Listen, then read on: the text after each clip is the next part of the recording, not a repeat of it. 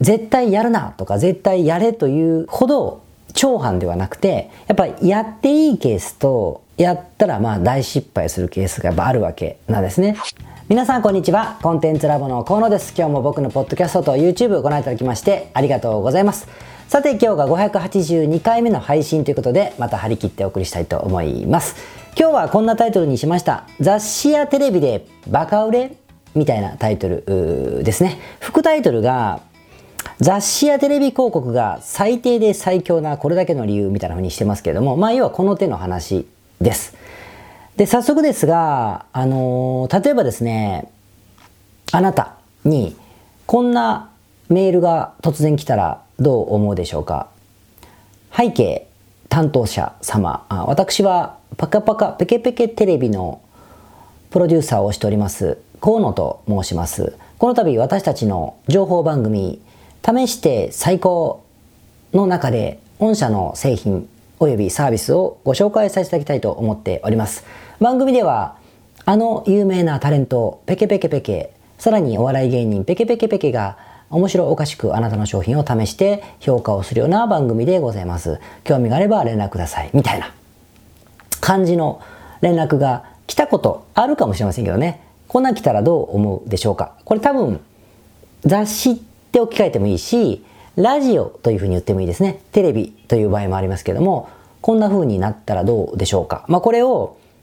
ご自分の国のテレビだったり、ラジオだったりに置き換えてもらってももちろん構わないですけどね。どうでしょう。ちなみに、あの、これ、僕自身もすごくこういう連絡を、あの、コンテンツラボってコンサル会社の中でもいただくし、えー、スーツの事業の方でもこういう連絡はたくさんもらえますね。で、自分のクライアントさんも海外にいようが日本にいようがすごくこういう連絡をいただくことが多いので、まあ、いろんな対処をして、その結果どうなったかってことはたくさん見てきた方なんですよ。で、そこで思うんですが、結構ね、絶対やるなとか絶対やれというほど、まあ、なんだろう、長反ではなくて、やっぱりやっていいケースとやったらまあ大失敗するケースがやっぱあるわけなんですね。なんで今日はこの雑誌とかテレビだったりラジオとかというのは、ん、乗った方がいいか乗った良くないのかみたいな話をちょっと取り上げてみたいなというふうに思っております。じゃあ早速始めていきたいんですが、まあどうですか皆さんやったことある人はね、あのもう答えを知ってるかもしれませんが、ちなみにこの手の連絡が来るじゃないですか。の乗りませんかとか、出ませんかとか、まあわからないけど、紹介していいですかとかいう話が来た時って、二つのパターンがあるんですね。気づいてると思います二つのパターンがあります。一つ目は、やはりですけれども、広告な場合です。もう、な、いろんな言い方をするけども、結局広告。つまりは、紹介させていただきたいんですと、ただ、協賛金をいただくんですけどね、とか、ただ、えー、なんだ、タイアップ料金をいただくことになりますが、で、金額の話が出るやつは全部広告です。まあ、記事風広告、コンテンツ風広告、タイアップ広告と呼んだり、するんですけどね。まあ今法律でタイアップ広告って書かなくちゃいけなくなったりしたんですけれども、でもとにかく金を払うので、ぶっちゃけ広告なわけですよ。そんな風に、えー、まあ、雑誌の中で記事みたいに載せてくれたりとか、テレビの中でテレビのコンテンツのように載せてくれたりとかっていう場合がある。このお誘いが多分一番多いと思うんですね。で、もう一つは、本当に、まあ、当然メディアっていうか媒体っていうのは面白いものを作りたくてやってますから、その面白いもの、視聴者に伝えたいものとして、あなたを紹介したいという純粋なコンテンツとして使っていいですかというパターンがあると思うんです。まあ、その二つのパターンがあるんですよ。で、まあじゃあどっちがどっちかでって話をするんですけど、とはいえ、まず知っておいてほしいのは、まあ我々というか皆さんもそうですけど、大抵、あの、これ、聞いていらっしゃる方っていうのは、インターネットを使ってビジネスをしてますよね。えー、何か店舗かもしれないし、何かもしれないけど、とにかくインターネットを使ってお客様を集めるってことをしてると思うし、しようとしてると思うんです。そういうことにおいて、雑誌とかテレビとかラジオにコンテンツとして紹介してもらおうが、タイプ広告としてあの出ていこうがですね、どっちにしたって集客はね、ほぼできないと思ってた方がいいです。ほぼというか、一人もできないと思っててもいいぐらい。ですね。これは、あの、やっぱ肝に銘じておく必要があって、お客様が来るとか物が売れるとかね、リストが取れるってことは、まあ、まずないと思ってた方が、まあ、間違いないです。もちろん、例えば日本だったら、超有名なお昼の情報番組の、えー、例えばバイキングとか、ヒルナンデスとかですね、ああいうものだったら夜の、うん、例えば、えー、本当にゴールデンタイムにやってるようなテレビ番組に紹介されれば、売れますよ、それは売れます。売れるし、わっと噂になると思うけれども、おそらくですよ、おそらく、これで僕と接してらっしゃる方々、僕も含めてですが、そういうところから、しかもコンテンツとして紹介したいと言われることって、ないでしょ ないじゃないですか。なので、これ、あえて今日は触れません。もちろん、世の中にはそのような番組に、えー、取り上げられるためにはどうするかという、書籍だったり、指南するものはたくさんありますよ。ただ今日はそれがテーマじゃないし、あの、そんな向こうからそれは歩いてこないですから、まあそんな特殊なケースは除きます。ですから大抵はコンテンツと紹介したいですというものだ場合は、誰も、あんまり誰も聞いてないラジオだったりとか、あんまり誰も見てないテレビだったりとか、えー、まあそんなに部数がね、少年ジャンプみたいに何百万部も出るような雑誌ではないんですよ。名前を聞いたことがあったとしても。今雑誌なんて売れてませんからね。ってことだから、集客効果はほぼないし、えー、例えば、うん、インターネットのネイティブ広告なんだけど、このバーナーみたいなね、広告を、まあ、1000人に見せることができれば、反応っていうのは多少期待できるんですが、雑誌に1000人に見てもらったからといって、ここからネットを辿ってくるというのは、それよりもはるかに期待できないという、まあ、確率の問題もあってですね、やはり、あの、集客はできないというのは思ったことあるんですよ。じゃあ、そのコンテンツとして無料で紹介してもらう場合と、有料で載せる場合っていうのは何を意図して、えー、出すかってことになるわけです。繰り返しますけど、集客したいと思ってそれに飛びつきたいならやめた方がいいです。絶対やめた方がいいですね。集客できないんだから。っていうことになるから、じゃあ何ににおいてやるならいいのかっていうことなんですけれども、まず、あの、無料の方ですね。無料の方は、まあ、ぶっちゃけ、あの、無料じゃないですか。だから、お誘いがあったら、どうぞって言った方がやっぱいいですよ。うん、ダメですなんていう必要がなくてね。あの、やっぱりどうぞというふうに言った方がよくて、えー、何のためにじゃあそれをやるかなんですけども、テスティモニアルなんですよ。テスティモニアルっていうのは、例えばウェブサイトだったり、セールスページだったり、そういうところに、私はこのようなものに紹介されましたというふうに言うことによって、第三者が紹介しているので、まあ、メディア掲載歴とかよく言いますけどね、あの、あ、ここにはこの人は紹介されるようなところなのだ。であれば、信用はできるのではないか、みたいなことのためにやるって意味ですね。ですから、まずテスティモニアル、えー、ウェブサイトに紹介されましたと載せるためだけという効果は、やはり非常に大きいだろうと思いますね。まあ、載せたら載せてない時よりも10倍客が来るってことはないですよ。だけど、えー、そういうテスティモニアルとして使えるのは非常にあの使い勝手がいろんなところで使えますから、もうパンフレットにも使えるし、えー、セールスレターにも使えるし、リードの、えー、なんか見込み客を集めるページにも使えるし、誰かに自己紹介する時も使えるので、すごく使いやすいですね。あと、なんだろう、メールマガジンとかでこれに紹介されましたというふうにこう、初めてコンタクト問い合わせしてきた人に、ステップメールでこう、自分たちのことをこう紹介するメールを送ったりすることをウェルカムシークエンスって言ったりするんですけど、そういうメールの中で私たちこういうのも紹介されましたというふうに入れていったり、おおなるほどね、という意味で使えるという意味がありますね。で、もう一つは無料の、えー、まあ、コンテンツと紹介された時って、マスコミの人というか、ああいうものって結構ね、記者の人たちとか編集の方々が他のメディアをよく見てるんですよ。ですから何かのこうなんか雑誌に載ったりとか、なんかちょっとしたテレビに出たりとかね、すると、それを見た人、同じ業界の見た人が、私のにもこの人使えるかもなと思って、紹介したりする。なんかね、裏取りが取れてたりとか、ちゃんとしてる人だという確認をしなくて済むじゃないですか。だからどっかに出てる人だったら大丈夫だという風潮があるらしくてですね。一つに出ると、その出たことによってどこからまた私に出てください。またそこから私にも出てくださいというふうに、こう、飛びしていくという効果があるケースが多いんですよね。だからまあ、そうなった時に最終的にめちゃくちゃまあ、人気のあるようなメディアにドーンって出たりとか、それこそ集客効果があるような媒体に登場するきっかけをもらえたりとか、いうことはあり得ると思います。だから、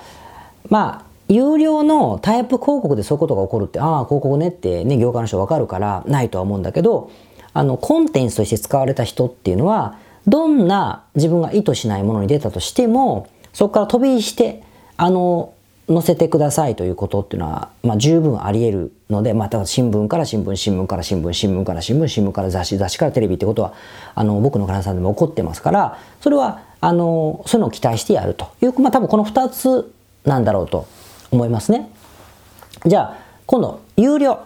のタイアップ広告の方って、多分ね、すっげえちっちゃいメディアとかでも、例えば、うん、もう言うと怒られちゃうな、まあ、例えば、埼玉テレビのね、埼玉テレビさんが悪いわけじゃないですけどの、ペケペケという番組で、これ出ていただければ20万ですとかね、15万ですってなんか出したくなるような金額で誘ったり、誘われたりするんですよ。っていうのもやりたくなると思うんだけど、こういう場合は飛び火ってもほぼないです。ほぼないから、ということは、テスティモニアルとして使うしかない。でも、視聴者っていうか、その自分のアクセスを集めた方々っていうのは、タイプかどうかって知らないでじゃないですか。知らないからこそ、あ、出たんだなという意味で、印象論ですね。あの、僕はまあ、その、なんだろう、マーケッターなので、タイプじゃないの？とかすぐ見たら思いますけども、な普通思わないじゃないですか。だから、まあ、テスティモニアルとして使えるという意味だけだと思いますね。そのためにそのお金が見合うかどうかという意味に使うといいと思います。ただまあ、例えばお客様の声があんまり集まってないとか、集まりにくいようなものだったりとか、いまいち信用にちょっとパンチがないなと思った時には、15万、20万でなんか有名なタレントが紹介してますという絵面とか動画ももらえたりしますからね。とか雑誌の紙面とかね、使っておければ、それはまあパンチが結構ありますから、15万とか10万、20万でテスティモニアルを買うんだと思えば、あの、十分有効な使い方だろうというふうに思いますね。これが、まあ、二つ目。二つ目っていう二つ目。で、余談というか、他にはですね、まあ、やっぱりビジネスをしていると、僕も皆さんもだと思うんだけど、気が弱い方とかって、自信ないじゃない気が弱いというか自信ないじゃないですか。まあ、自信がある人はすごいなと思いますけど、自信ないですよね。なあ、いいのかなと思った時に、確固たるものが何かあると、ちょっと気持ちがふわっと上がる人もいると思うんです。そういう時に何か、あね、メディアに登場したというものっていうのは、誰にも気づかれないけど、自分の中では、あ、乗ったなという、こう、なん、なんていうかな、満足感というか、自信というか、高揚感って得られると思うんですね。で、それに20万ってバカじゃないのという人もいるでしょう。だけども本人にとってはすごく貴重な20万かもしれない。つまり未来にいろんなことをチャレンジできる気持ちを、インセンティブを与えて、インセンティブじゃないな、モチベーションを与えてくれたりとか、人に言う時に自信がちょっと出るとかね、言うんだったら20万って多分変え難いものだと思うから、そういうためにね、出すっていうのはいいと思う。だからこんだけ理屈を聞いていく分かったけどなんか興味あんだよねっていうのはやっぱ出たいんですよ。分かってても。の場合は、あの、ポンと金を払った方がいいだろうと。例えば、あれじゃないですか。なんか、お金儲けができるとか、自分に自信がつくための6ヶ月プログラムで50万払うっていうのは他人が聞くとバカじゃないのってなるかもしれないけれどもそれに参加した人にとってこのこれからの人生のこうそれで人生が変わるわけはないですよだけどこれからの人生においてこう自分に自信がつくとかまあ変わるきっかけになるとかってやっぱあるわけでそれは誰にも否定できないじゃないですかだからまあその後一緒でまあ自信のお金みたいな 意味で出すならあの効果はあるだろうというふうに思うので、今日そういうふうに使った人が、例えば20万かけてペケペケテレビのペケペケに出た。で、ウェブサイトを載せた。っていうこと、プラス、まあ、そこからいろんなことをやることに躊躇がなくなったりするシーンも僕よく見てるので、これはまあ効果があるんじゃないかなというふうに、えー、思いますね。まあ、この2つじゃないかなということです。まあ、無料だったらテスティモニアで使うことと飛び票を期待する。で、まあ、まあもちろん、あの、自信もつくでしょうけどね。あと、ユーロの場合は、テスティモニアで使うお金なのか、自分の自信をつけるお金なのかという割り切り、出てみたいとかね、いう、このぐらいしかないと思います。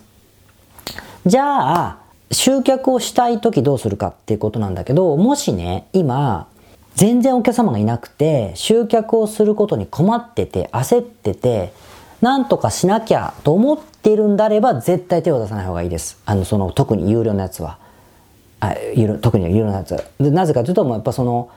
そんなことするなら絶対広告費を使った方があのお客様が集まると思うしそこからはあの逃げない方がいいだろうとあの思いますね。広告は未知数だし例えば広告費って15万円使って反応がゼロだったら誰からも気づかれなくて15万を溶かしたというこう忌々しさしか残らないんですけど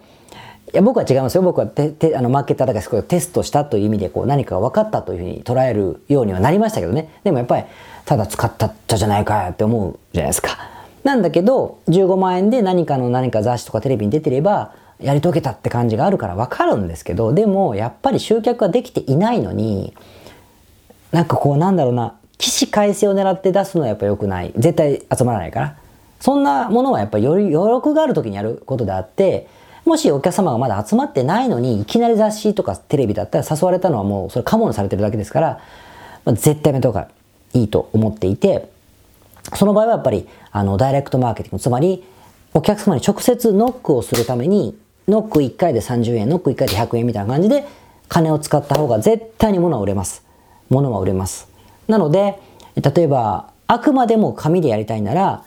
雑誌ではなくてあれです。あのダイレクトメールをやった方がいいです。1通あたりねいくら例えば郵送費だったら日本だと80円だけど80円プラスアルファみたいな感じであの非常に安く送れるしターゲッティングをしっかり絞れば例えば B2B で業者向けだったらこんなちっちゃいハガキでもいいんでね。ハガキだともっと安いじゃないですか。50円とか。だからハガキで、えー、例えば表裏のあのダイレクトメールを作って送ればですね本当にどうでしょう。さっきの15万ぐらいあればたくさんできるし45万でも多分いけんじゃないですか。ワンセットぐらいは。テストでね。って思うのでダイレクトメールは未だにやっぱり有効なのでそれをやった方がいいのかなと。で日本はもちろんあのたくさんやりようがあるしアメリカでも僕はやったことがありますけれどもあの各国でもできますしね。だからまあ B2B なんか特にターゲットが選びやすいからあのダイレクトメールをやった方がよほどあのいいんではないかと。で日本にいなくたってねこういうう DM を送ったりはいうふうにできますのでそんなふうにした方がよっぽどいいです。で、まあ、分かるんです。すごいけど分かるんですけどやっぱ15万20万使ってなんか名が残るというか絵面になるんでね。まあいいことでいいんじゃないですかいいんだけどでもお客様を取る時にはやっぱり直接ノックするっていう広告の方が絶対にいいと。でもじゃあなんでやらないかというとさっきの形に残らない。15万使って0だったら0というテスト結果しか残らないんだけど本当はすごい価値があるんですよ。その15万はダメだから次の15万だったら効果が出せるあのテストができるしね。しかも15万いっぺんに使わないじゃないですか。2万、2、3万ずつテストしているから、2、3万ずつのワンセットのテストをえっと、4回か5回できるわけですよ。絶対当たるからどれかが。って思うんです。でもね、15万だったらパーンって出して、お客様はゼロで、なんかその、自信がつくとか、テスモリの絵面だけが手に入るっていうのは、どっちがいいですかってことになると、やっぱりなんか、なんか、ワクワクするじゃないですか。誰かね、芸能人とか紹介されてる方が。っていうのを選びたい気持ちも、あの、めっちゃわかるんですけども、ただ、あのそういうのをね見余っちゃうそういうためにやるのねこういう気持ち高めるためだけにやるのねって思わないといけないしこの20万使うんだったら同じぐらいせめて広告にも使ってね集客用にも使ってねというふうにはあの思ったり、えー、しますね。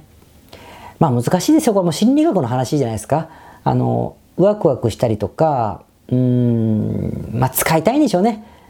でも誰からも褒められずただただ未知の未知の広告費っていうのはクソつまんなく感じるんだろうと。やっぱりあのー、思います。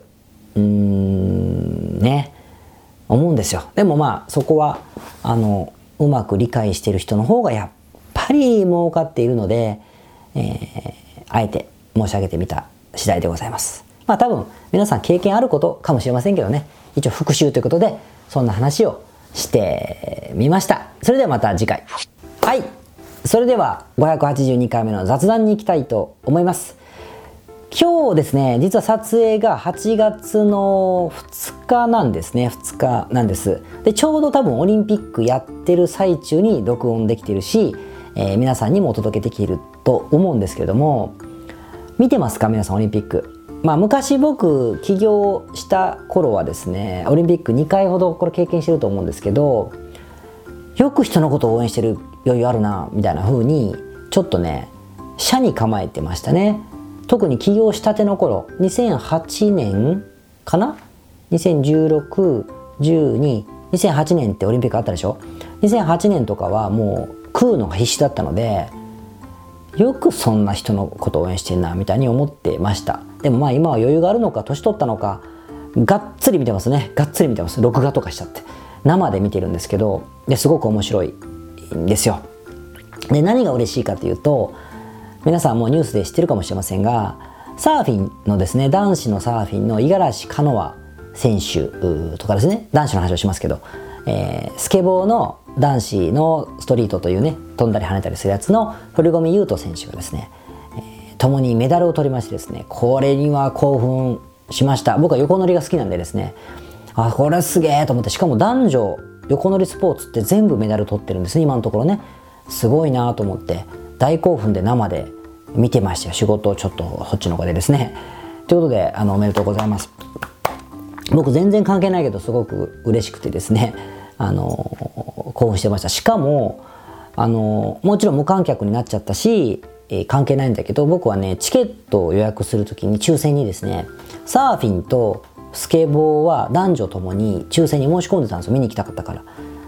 全部外れたんですけどね。外れたんで結局見に行けなかったんだけど観客が入っていてしかもこれねチケット当たってたらもっと興奮しただろうなと思って、まあ、サーフィンはもちろん興奮するしスケボーなんか目の前でねあのトリックがあの見れるドキドキ手を伸ばせ握る感じで見れるのでそう思ったらですね余計興奮してきましてですね。何でしょう今でも他人事なのに超嬉しいみたいなこととあとカノはかっこええなと思いながらあの見てました。ちなみに豆知識ですがあの映像を見た人はいるかもしれませんけどサーフィンっていうのはその能力にすごく差が出るまああのスポーツでしてね。沖に出るだけでも大変なんですよ。スケボーとかスノボーっていうのはこう走り出すことから始めるんだけどそれは誰でもできるんですか？そこからこけるかどうか別として。だけどサーフィンは沖に出るつまり波がこう割れる乗れる場所まで行くのがまず大変なんです。その流れがあったりとか川のような流れがあったり、まあ、迫り来る波をこう越えていくとか潜っていったりしないといけないからとにかく疲れるわけですよ。その中でこの前のサーフィンの大会って、まあ、水が抹茶色だったから気づいかもしれ気づいたかもしれないけど台風が来た来てたんですよ。もうまさに台風が来てたからクローズドアウトといって普段だったら僕いつも行くあの千葉のポイントですからねああいうのって全部波の感じは一緒なんだけどクローズドアウトっつってなサーフィンしちゃいけない日なんですよ。もうでかすぎて危なすぎて。その時にあんなふうに軽々しく沖に出てね波にあれ乗ってしまうというのは本当にねトッププロならではだなというふうにあの思いましたね。タヒチのチョープとかですねハワイのパイプラインとかいうやばいのにやっぱ乗ってらっしゃる方っていうのはまあ日本のああいうのもちょろいんだなと思って見て、えー、ましたけどだからすごいんですよ。あれだけでもすごいんです本当はね。あとスケボーもですねあのねあんなに骨を折るスポーツはないと思いますがあれをね何も防具をつけずやるのはやっぱすごいなと思いますね。話変わるんですけどスケボーってもともとカリフォルニアから始まったの知ってます？あのサンフランシスコから始まっててもともとは子供のおもちゃだったんですって。子供のおもちゃだったんだけどそれをあの若者がねそのスケボーをああいうストリート系の、まあ、おしゃれなというかかっこいいものにエクストリームに昇格させた若者たちがいましてですねそのそういう映画もあります。その人たちがサーフィンしたかったサーファーだったサーフィンしたかったのにローカルの大人たちに来るなって言われちゃってどうしようと思った時に子供のおもちゃのスケボーを使って金持ちの家のプールの水が抜いてあるんですね冬かなんかね。そのプールの水が抜いてあるところに忍び込んでスケボーをして遊んだのが初めなんですって。でアメリカのプールって僕もちろん住んだことないですが日本のプールみたいなこうなってなくてこう丸くなってんですよ。こう丸くなって。こう丸くなってるからこうパイプですよ。ひゃーこう。ここでひたすら遊んでたというのがスケボーを、まあ、いわゆるかっこよくした、まあ、きっかけらしくてですね。まあそういう映画もありますからまあ興味あれば、えー、見てもらえばいいと思うんですけどつまりなんかねやっぱストリートなんですよ。でいろんな賛否あるでしょうよ。街の中でカンカンやられたら危ないしね。だけどそっから始まっているっていうことだからスポーツって呼ばれたのがもうすごいことだなって思うのと逆にちょっとなんかどうかなと思うのはこうスポーツになっちゃってこれがあまりにもスポーツ競技として発展しすぎるとまあないと思うんだけど多分体操みたいにちゃんとこう安全を考えて技をまあスポーツ工学的に研究してねなんかこう安全安全に安全安心にこう技を極めていってその代わり技のレベルがもう体操の鉄棒みたいにあんなことできるんだみたいな風になることもありえるじゃないですか。それはそれで楽しいことかもしれないけれどもそうなると今度はこのストリートのルーズさがなくなってですねこれはこれでつまんないかななんて思ってですね、えー、ちょっとあの見てましたね。あれはあれがやっぱりあのかっこよさなのかなと思ったりとか。だってブレイクダンスのもともとブレイクダンスってストリートじゃないですか。あれって多分オリンピックのメダルを取るような体操選手だったらもっと上手にやると思うんですよ練習するだってブレイクダンスっぽいあのトーマス・フレアって技とかもね一緒ですからねブレイキンと。だからそれよりをはるかに上手にやると思うんです体操選手。でもあんなに綺麗にブレイキン踊られたらなんかもうかっこよくないじゃないですか。っていうのがあって結構ストリートな感じが、まあ、残ってる方がスケボーはいいのであんな感じがいいのかなと思ってねあの見てたり、えー、しましたけどね。ということであのちょっとね興奮しました。今はでもなんかサーフィンはやっぱり親父のスポーツで日本はですよあのスケボーは若い子たちのスポーツっていう風になってましてね若い子のスケーターすっげえ増えましたけど僕轟あの川崎市の轟競技場の近くなんですけどそこにたまにねあの子供のサッカーとかで送り迎えに行くと言っていいのかな？まあいいんでしょうね。あのスケボースケーターがいっぱいいますよ、まあ、すごいなと思いますけどね。だからなんか今時の子はやっぱりそのなんか無理しないっていうか近所でできる楽しい遊びをするっていう風になっててサーフィンは車も必要だしねいろいろ大変じゃないですか。高速代も必要だしガソリン代も必要だそう思うとねチャリンコに乗ってスケボー抱えてこうふーってくる方がでジュース1本飲みながらね音楽かけながらやってる方がよっぽどいいのかなと思ってあれもなんか昔と違ってあの時代をはいあの反映してるなと思ったりもあのしますけどね。ということであの僕はスケボーとサーフィンに興奮したということでこれからオリンピックの冬季のハーフパイプスノーボードのハーフパイプであの銀メダルを取った平野歩夢さんがですねあの今度またスケボーのパイプといってこうこういう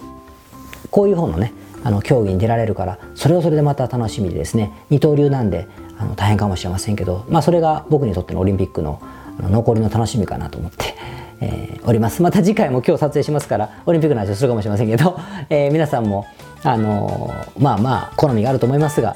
またしばらく楽しみましょう。では。皆さんこんにちは。コンテンツラボの河野と申します。この YouTube チャンネルをご覧いただきましてありがとうございます。え普段は在住の起業家の皆さんにインターネットを使ったビジネスのサポートをさせていただいております。これまで、え約3000人の方々のビジネスのサポートを行い、すべてのクライアントさんの売上総額は300億を超えているぐらいだと思います。えこのチャンネルではそんな経験をもとにインターネットビジネスもしくはインターネットを使った起業について、え詳しく役に立つ情報をお送りするように心がけております。海外においての事例もとても豊富に含んでいますので、日本の方にも適用できることがとっても多いと思っております。ぜひチャンネル登録をして配信をご覧になってみてください。ポッドキャストをお聞きの皆様、こんにちは。コンテンツラボの山口よしこと申します。普段はサンフランシスコに住んでおりまして、日々現地からコンテンツラボのお仕事を行っています。いつもご視聴ありがとうございます。いつも聞いてくださっている海外在住の方日本在住の方起業して制約のない自由なライフスタイルを実現したいと思っていませんか？